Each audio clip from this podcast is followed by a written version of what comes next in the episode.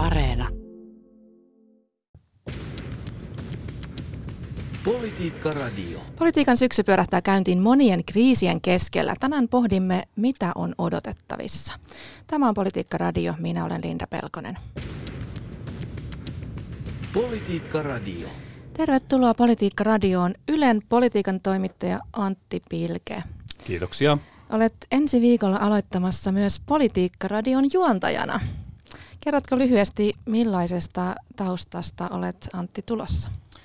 No tulen vähän niin kuin naapurista, eli Ylen politiikka- ja yhteiskuntatoimituksesta, ja tausta on se, että kyllä tässä politiikan toimittajana on tullut tutuiksi nämä eduskunnan loppumattomat käytävät ja puoluekokoukset ja säätytalon edessä pakkasessa päivystäminen ja työmarkkinajärjestöjen linnakkeet myöskin, eli siinä mielessä aihe pysyy ikään kuin samana, mutta nyt saa sitten täällä istua studiolampujen loisteessa. No niin, mahtavaa saada sut tänne. Ollaankin Antin kanssa monet kerrat istuttu ja seisty jossain eduskuntatalon käytävillä tai jossain säätytalon edessä menneinä vuosina silloin, kun itsekin olin eduskuntatoimittaja. Mutta millaisilla ajatuksilla olet nyt Antti hyppäämässä politiikkaradioon? Nyt kun itse on tulossa tänne, niin täytyy tietysti sanoa, että on tulossa suomalaisen politiikan keskusteluohjelmien lippulaivaan tai kruununjalokiveen tai mitä kielikuvia tässä halutaankin keksiä. Ja ajatus on varmaan se, että toivon, että pääsen tekemään sellaista politiikkaradiota, josta itsekin pidän ja jota olen kuunnellut, eli sellaista, joka syventää nyt usein näitä politiikan ehkä vähän kryptiseksi jääviä tapahtumia. Ihan mahtavaa. Samat ajatukset itsellä, kun aloitin täällä. Olin pitkään monta vuotta kuunnellut politiikkaradioa ennen kuin tulin tänne silloin muutama vuosi sitten. Mutta meillä on studiossa täällä myös Tapio Pajunen. Sinulla on nyt edessä vähän toisenlainen syksy. Kertoisitko vähän siitä? Joo, tervehdys vaan kaikille kuulijoille ja morjesta Linda ja Antti. Antille erityisesti tervetuloa Politiikkaradion remmiin. Joo, tässä on vähän toisenlainen syksy nyt edessä, että mä oon tässä jäämässä niin kuin osittain ää, töistä pois. Kirjoittaa kirjaa, eli, eli tuota noin, niin, politiikan kirjaa pitäisi ää, saada aikaiseksi. Ja, ja. Hmm, mikä se aihe onkaan? Voitko yhtään paljastaa? No se liittyy politiikan sanoihin. Se ei välttämättä ole ehkä niin kuin politiikan sanakirja aivan perinteisen sanakirjan mielessä, mutta joka tapauksessa kirja, jossa vähän avataan näitä politiikassa liikkuvia sanoja ja käsitteitä. Mä teen tätä kirjaprojektia yhdessä Vesa Heikkisen kanssa, kenen kanssa vedetään perjantaisin tätä Politiikkaradion puheet päreiksi ohjelmaa, jossa tätä politiikan kieltä on nyt tullut analysoitua jo tuommoinen kymmenisen vuotta suurin piirtein, ja meillä on aika iso aineisto kertynyt tästä ihan pelkästään tämän ohjelman puitteista liittyen näihin sanoihin ja käsitteisiin. Ja nyt olisi tarkoitus nyt sitten niin kuin niputtaa niitä kirjan muotoon syksyn aikana. No niin, kuulostaa hyvältä. Mutta et, et ole siis tosiaan aivan kokonaan lähtemässä radiotaajuuksilta? No en, en ilmeisesti lähde kulumallakaan. Katsotaan nyt, mitä tulevaisuus tuo tullessa. Mutta perjantaisin tosissaan, niin kyllä minua vielä kuullaan politiikkaradiossa, mutta, mutta nyt sitten syksyn ajan niin, niin Antti saa tilaa eetterissä runsaasti ja Linda samaan malliin kuin aikaisemminkin. No niin, loistavaa. Mutta tota, tosiaan nyt edessä on sellainen syksy, että eduskunta tosiaan aloittaa ensi viikolla syysistuntokautensa tiistaina. Puhutaan tänään vähän siitä, että mitä politiikan syksy pitää sisällään, miltä se näyttää. Niin mitkä onkaan politiikassa sitten tärkeimmät puheenaiheet tänä syksynä? Mitkä on teidän arviot, Antti? No nyt kun tilanta katsoo, niin varmaan aika ilmeistä on, että ainakaan tästä Venäjän hyökkäysosasta Ukrainaa ja etenkin sen seurauksista, niin niistä ei tulla syksyllä pääsemään eroon. Eli esimerkiksi tähän hintojen loukkaamiseen vastaaminen tulee olemaan nyt syksyn pääaiheita, ainakin nyt alkusyksystä. Ja sitten kevään eduskuntavaalit, ne nyt alkaa tässä syksyllä varmasti hallita sitä, mitä politiikassa tapahtuu ja nähtäväksi, että miten kovaa kamppailua on vielä tiedossa, kun toisaalta tässä kriisiaikoinahan on välillä ollut sellaistakin, että, että tota, tämmöistä yksi mituumaisuuden ajatusta. Hmm. Ja näin. Tapia, mitä ajatuksia? No sa- samat sanat tietysti toi maailma on, on, mikä on tällä hetkellä ja siihen ei Suomesta käsi hirveästi pysty vaikuttamaan. Eli Euroopassa on sota, edeltään sota-aikaa tällä hetkellä, se ei ole normaalia aikaa, ei se ole normaalia aikaa välttämättä niin kuin noin kuin budjettipoliittisessakaan mielessä, kuten ollaan nähty. Isoja panostuksia jouduttu tekemään puolustushankintoihin muun muassa tämän hallituksen ö, toimesta. Ja nyt tämä inflaatiokysymys ja energian hinnan ö, nousu on todella akuutti asia ja, ja se on poliittisesti kiinnostava asia, jos tässä katsoo yhtään niin kuin tota, eduskuntaryhmien suunnalta tai puolueiden suunnalta tulleita kommentaareja nyt niin kuin elokuussa, kun politiikan syksy on alkanut käynnistyä, niin poikkeuksetta tai kaikki avaukset liittyy jollain tapaa energiaan, hintalaskuun ja sen kompensoimiseen suomalaisille ja ketä pitäisi auttaa ja millä, millä keinoilla, niin tässä se politiikan iso kuva tällä hetkellä on. Mm. Tuleeko tästä nyt suurin vaalikeskustelu myöskin ennen, ennen vielä kun mennään vaaleihin? Tosiaan vaalit on huhtikuussa, niin energian hinta ja miten se saadaan kompensoitua ihmisille.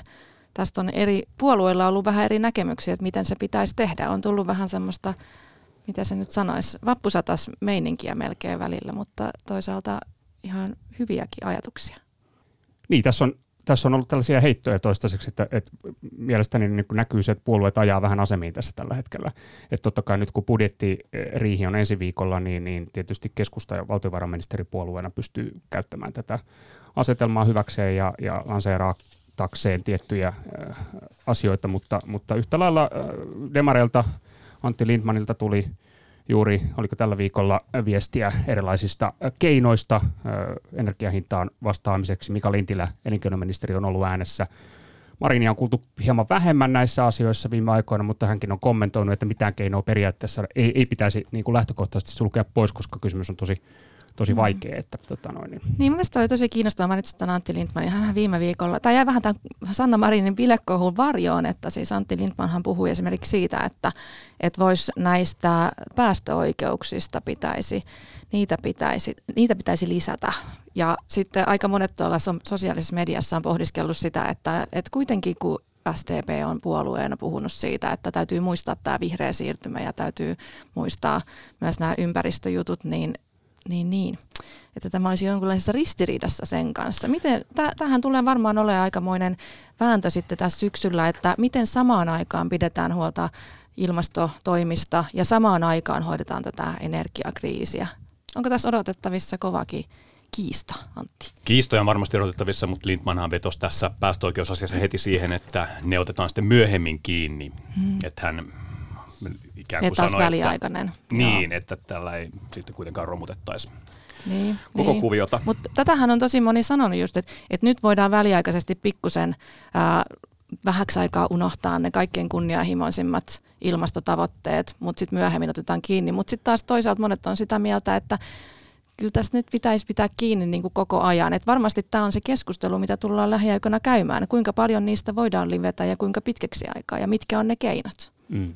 No joo, kyllä se on tota, tässä selvästi näkee, näkee mun mielestä Lindmanin viesti oli niin kuin suunnattu todella paljon vihreille hallituksen sisälle, että hän, hän todellakin niin kuin puhui tästä päästökaupan markkinavakausmekanismin sääntöjen väliaikaisesta muuttamisesta nyt tämän energiahinnan nousujen takia ja tota, vertasi sitä tähän niin kuin polttoaineen jakeluvelvoitteen väliaikaiseen alentamiseen, jonka vihreät on hallituksessa hyväksynyt, että ikään kuin samankaltainen mm. toimi, jolla vastataan tähän, tähän kriisiaikaan, ei mikään pysyvä ratkaisu, eikä ratkaisu, jolla niin kuin, tuota, irtauduttaisiin näistä kunnianhimoisista päästötavoitteista. Sen sijaan tietysti oppositiostahan tulee kovaa painetta, että, että perussuomalaisten puheenjohtaja Riikka Purra – yhtä lailla on osallistunut tähän keskusteluun ja, ja todennut, että perussuomalaiset on esittänyt tätä samaa päästökauppamekanismin uudelleenarviota jo vuosi sitten ja hallitus ei ole siihen silloin tarttunut. Nyt näköjään on. Hän ei pidä sitä uskottavana linjana nyt tässä tapauksessa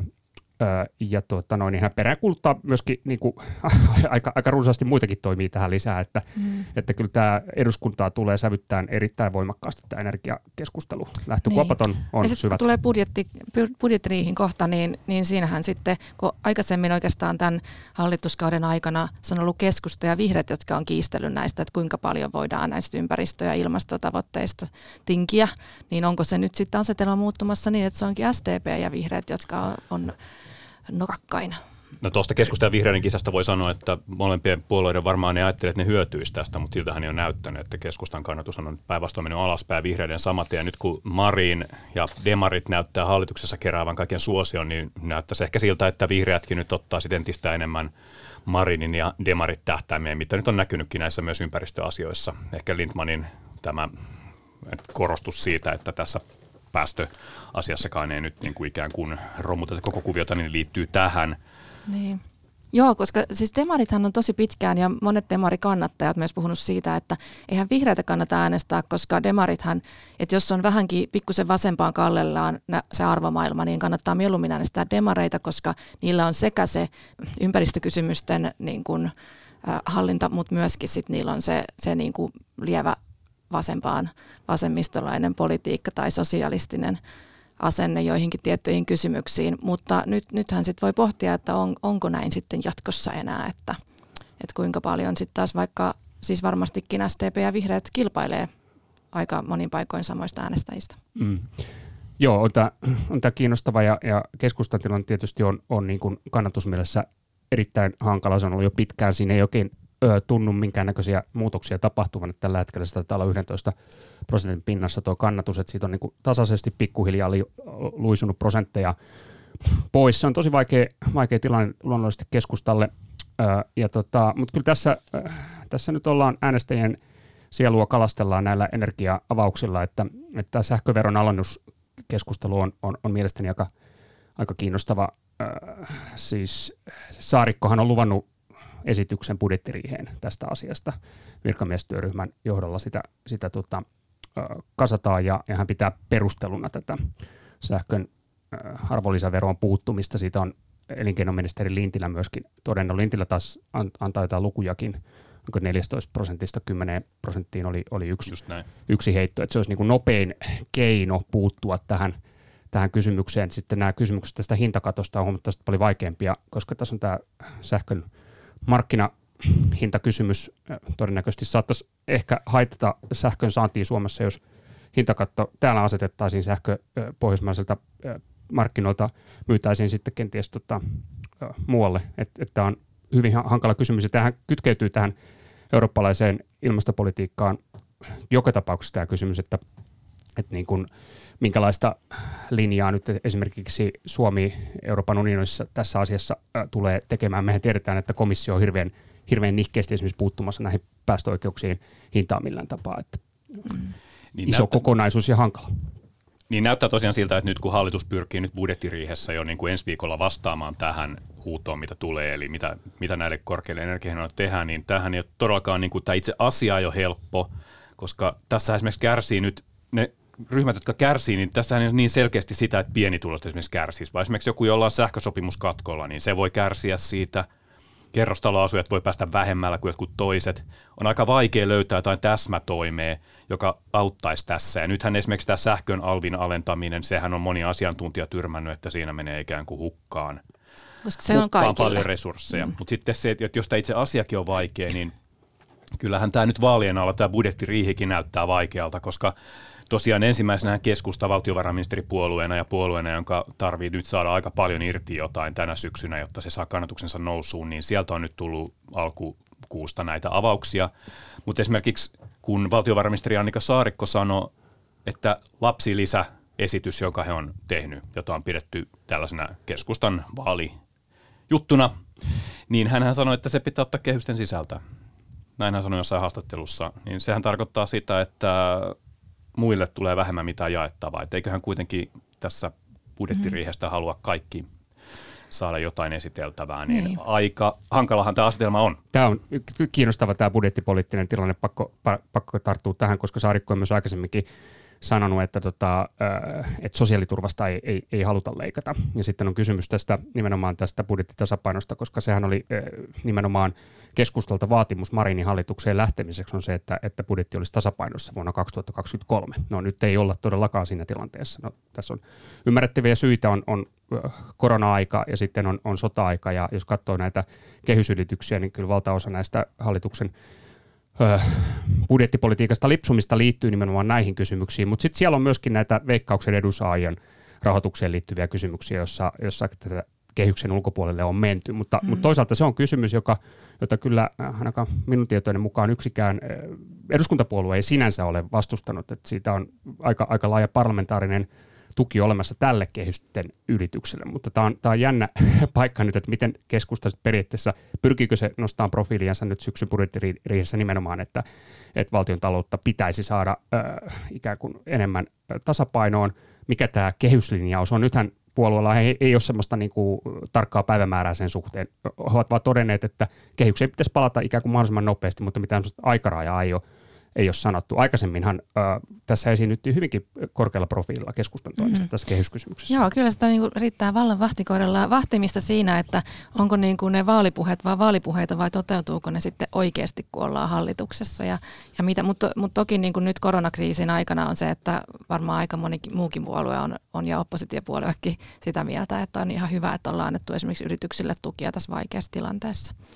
Tota, mutta sanoisin vielä Antti tuohon, kun mainitsit tuon, että, että tota, kun Saarikko on tuonut näitä, näitä tota, lapsilisäehdotuksia ja sitten toisaalta Mika Lintila on ehdottanut myös tätä ALV-veroalea. Myös hän on tuonut esiin tämän asumistukeen tulevan korotuksen, joka sitten myöskin menisi. No tietysti asumistukeen tuleva korotus voisi paremmin kohdentua sen takia, että se menee sitten ihmisille, jotka saa asumistukea. Sitähän ei toki ihan kaikki saa, varsinkaan kaikki rikkaimmat nyt ei ainakaan mitään asumistukea itselleen saa, niin se, että tuleeko tämä veroale kaikille vai tuleeko se köyhille ja tuleeko niin kuin perheille, että et, et se, että et vasemmistoliitto on esimerkiksi halunnut sen lapsilisäkorotuksen, että se sitten tulisi pysyvä, eikä vaan sellainen kertaluontoinen. Annika Saarikkohan pitää se täsmentää, että hän ehdotti, että se olisi vaan, vaan niin kuin yhtenä, yhtenä kertana annettaisiin. Mutta sitten taas toisaalta Li Andersson on tuonut siihen esiin sen, että, että, että haasteenahan on se, että, että elinkustannusten nousu kuitenkin tiedetään, että, että sähkölasku se voi tulla tosi paljon korkeammaksi ensi talvena, on inflaatio, niin se on myöskin pienipalkkaisille ja sitten yksin eläville. Et se ei ole, sitä on tosi vaikea kohdentaa, mutta mut sehän on tässä nyt nimenomaan hallituksen haaste, että miten löydetään sellainen keino, että et ei, et ei niinku ikään kuin turhaan kaikkia rikkaita ihmisiä tueta täällä tai edes, edes välttämättä sellaisia ihmisiä, jotka nyt kuitenkin pärjää. Vihreiltähän tuli, tuli avaus tästä ylimääräisestä sosiaaliturvan indeksikorotuksesta. Öö, yksi sellainen on tehty indeksejä nostetaan kerran vuodessa ja nythän sitä aikaistettiin elokuun alkuun sosiaaliturvan indeksikorotusta ja vihreät esitti, että, että, toinen tällainen indeksikorotus pitäisi saada aikaan, että se, se kohdentuisi sitten ikään kuin paremmin näille ihmisille, jotka todella, joita tämä nimenomaan ruoan hinnan ja energian hinnan nousu no niin kuin suhteessa eniten mm. rasittaa. Eli pieniä keskituloisia. He, luettelevat tietysti näitä omia ö, lempilapsiansa, tota, ja joista osa, useat ovat heidän äänestäjien, eli, eli tässä on tietysti niin kuin, ö, lapsiperheet, opiskelijat, niin päin pois mm.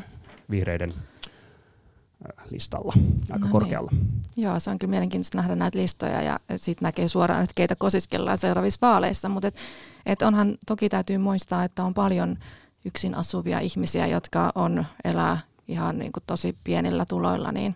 Ja nyt jos se sähkölasku todellakin ennustetaan, että se saattaa, nythän se on oikeastaan monilla jo tuplaantunut. Sehän riippuu totta kai, minkälainen sähkösopimus on. Tehtiin muuten tästä aiheesta viime viikolla Politiikka-radios jakso, jos ihmisiä kiinnostaa, niin voi käydä kuuntelemaan Yle Areenasta tuon jakso, jossa käydään tarkalleen se läpi, että mistä sähkön hinta muodostuu. Mutta ensi talvena voi olla, että että jopa niin kuin sähkölämmitteisellä omakotitaloasujalla saattaa olla jopa 700 euron kuukausilasku, niin se on, se on tosi hurja. Ja mietin tässä itse vaan sitä, että tämmöiset pienet indeksikorotukset, niin, niin tota, mahtaako ne nyt ihan riittää sitten?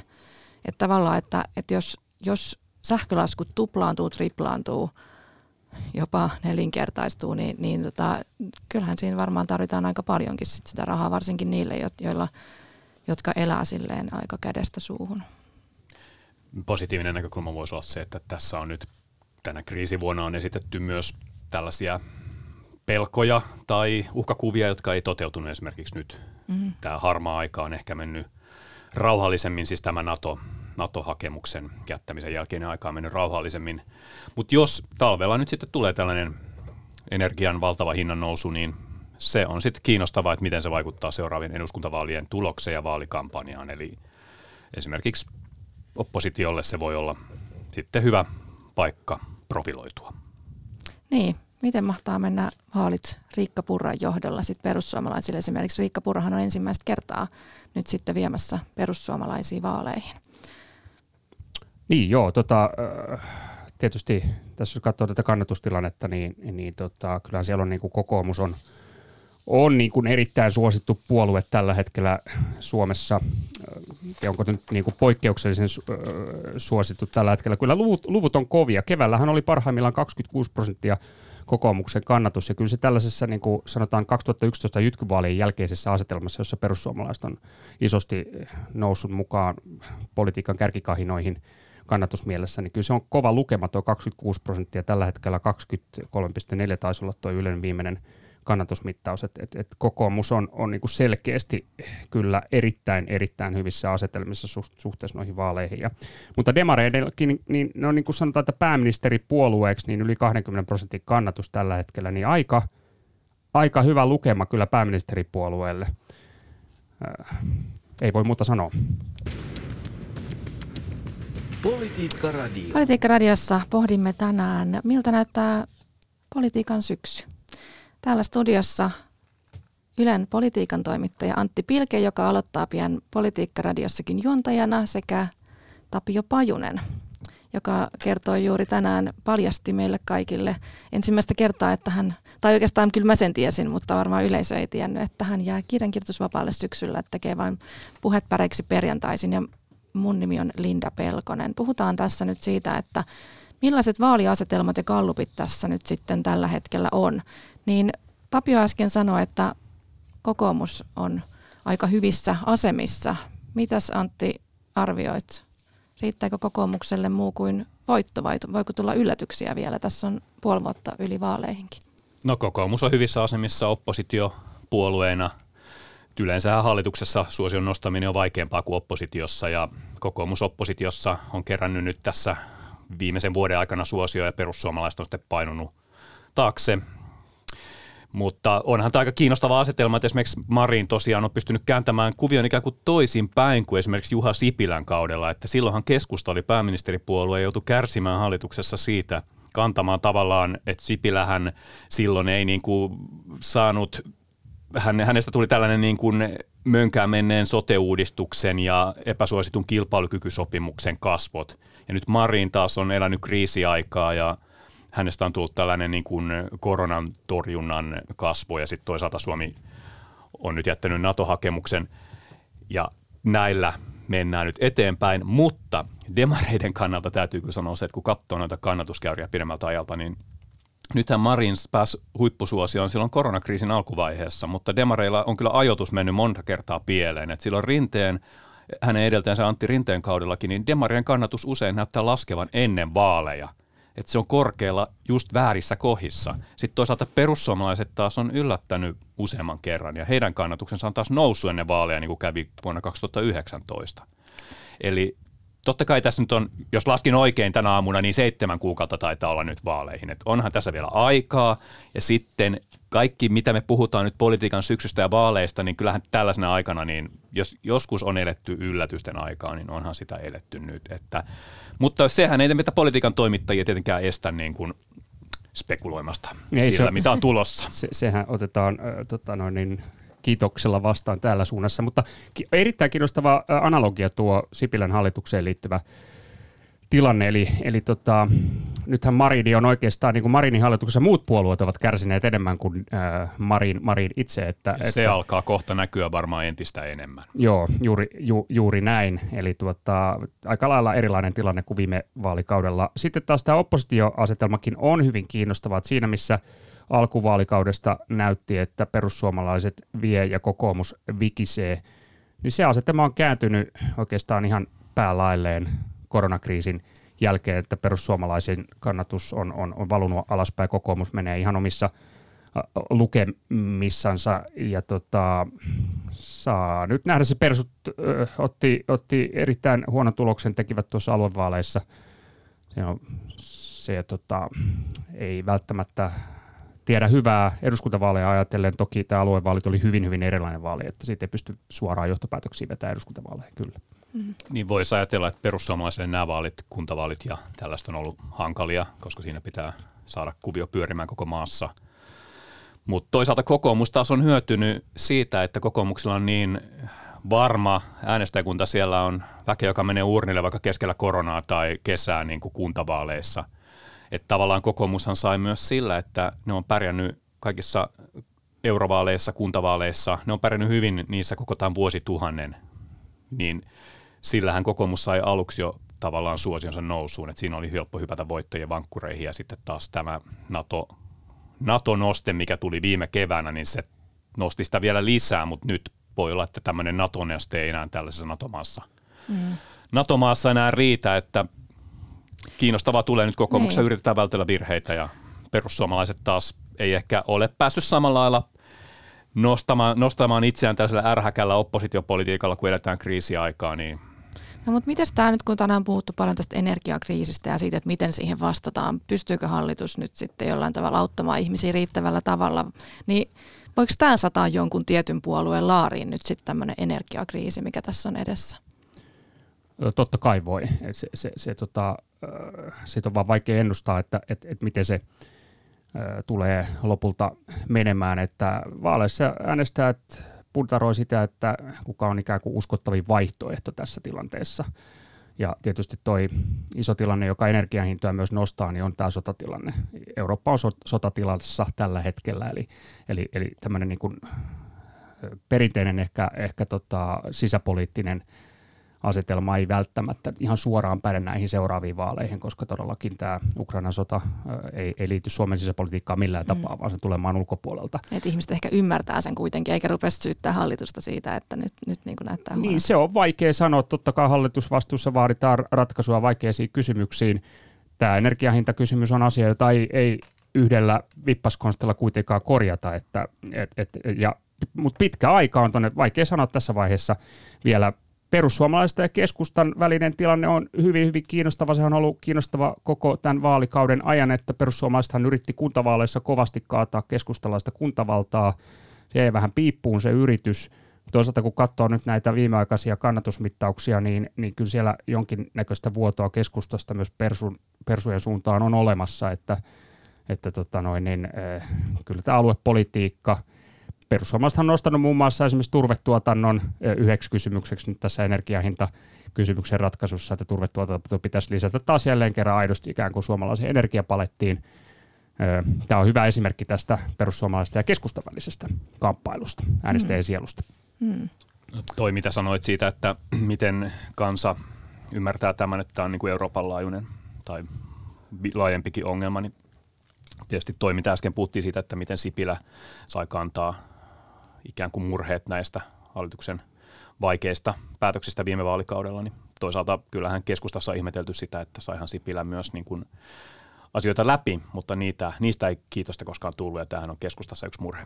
Mm. Niin, Kyllä. no mutta miten sitten seuraava vaalien jälkeen, millaiset puolueet voi olla yhdessä hallituksessa? Sitähän nyt on vähän niin kuin pikkusen salaa ja spekuloitu, vaikka vaaleihin nyt onkin sit vielä yli puoli vuotta, seitsemän kuukautta. Voiko tulla sinipunaa, voiko tulla kolme suurta?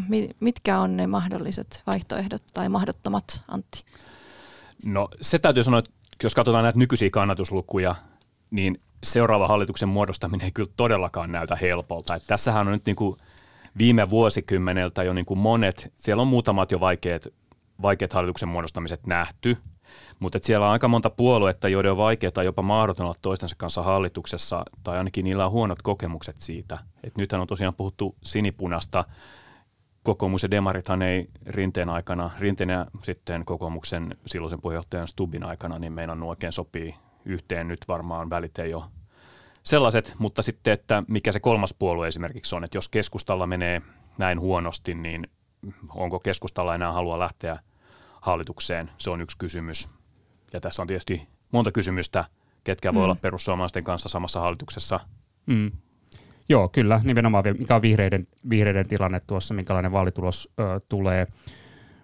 Valitushan se ratkaisee tietysti, minkälaisia hallituskokoonpanoja siitä pystyy räknäämään, mutta kyllä mä tietysti luotan tähän tietyllä tapaa tähän suomalaisen politiikan pragmaattisuuteen, vaikka me tiedetään, että tällaisia – ideologisia jakolinjoja on ja on tietyt akselit, jotka aika huonosti istuu samaan hallitukseen. Voi mainita vaikka kokoomus ja vasemmistoliitto, niin todennäköisesti ei tulla kyllä näkemään samassa hallituksessa heitä kahta. Se on niin kuin aika lailla selvä asia, mutta eiköhän se jonkinnäköinen pohja synny. He jäädään jännityksellä seuraamaan ja tehdään vielä monet analyysit ja pohdinnat ja haastattelut tässä. Kiitos oikein paljon Tapio Pajunen, Antti Pilke. Kiitoksia. Kiitos. Politiikka Radio.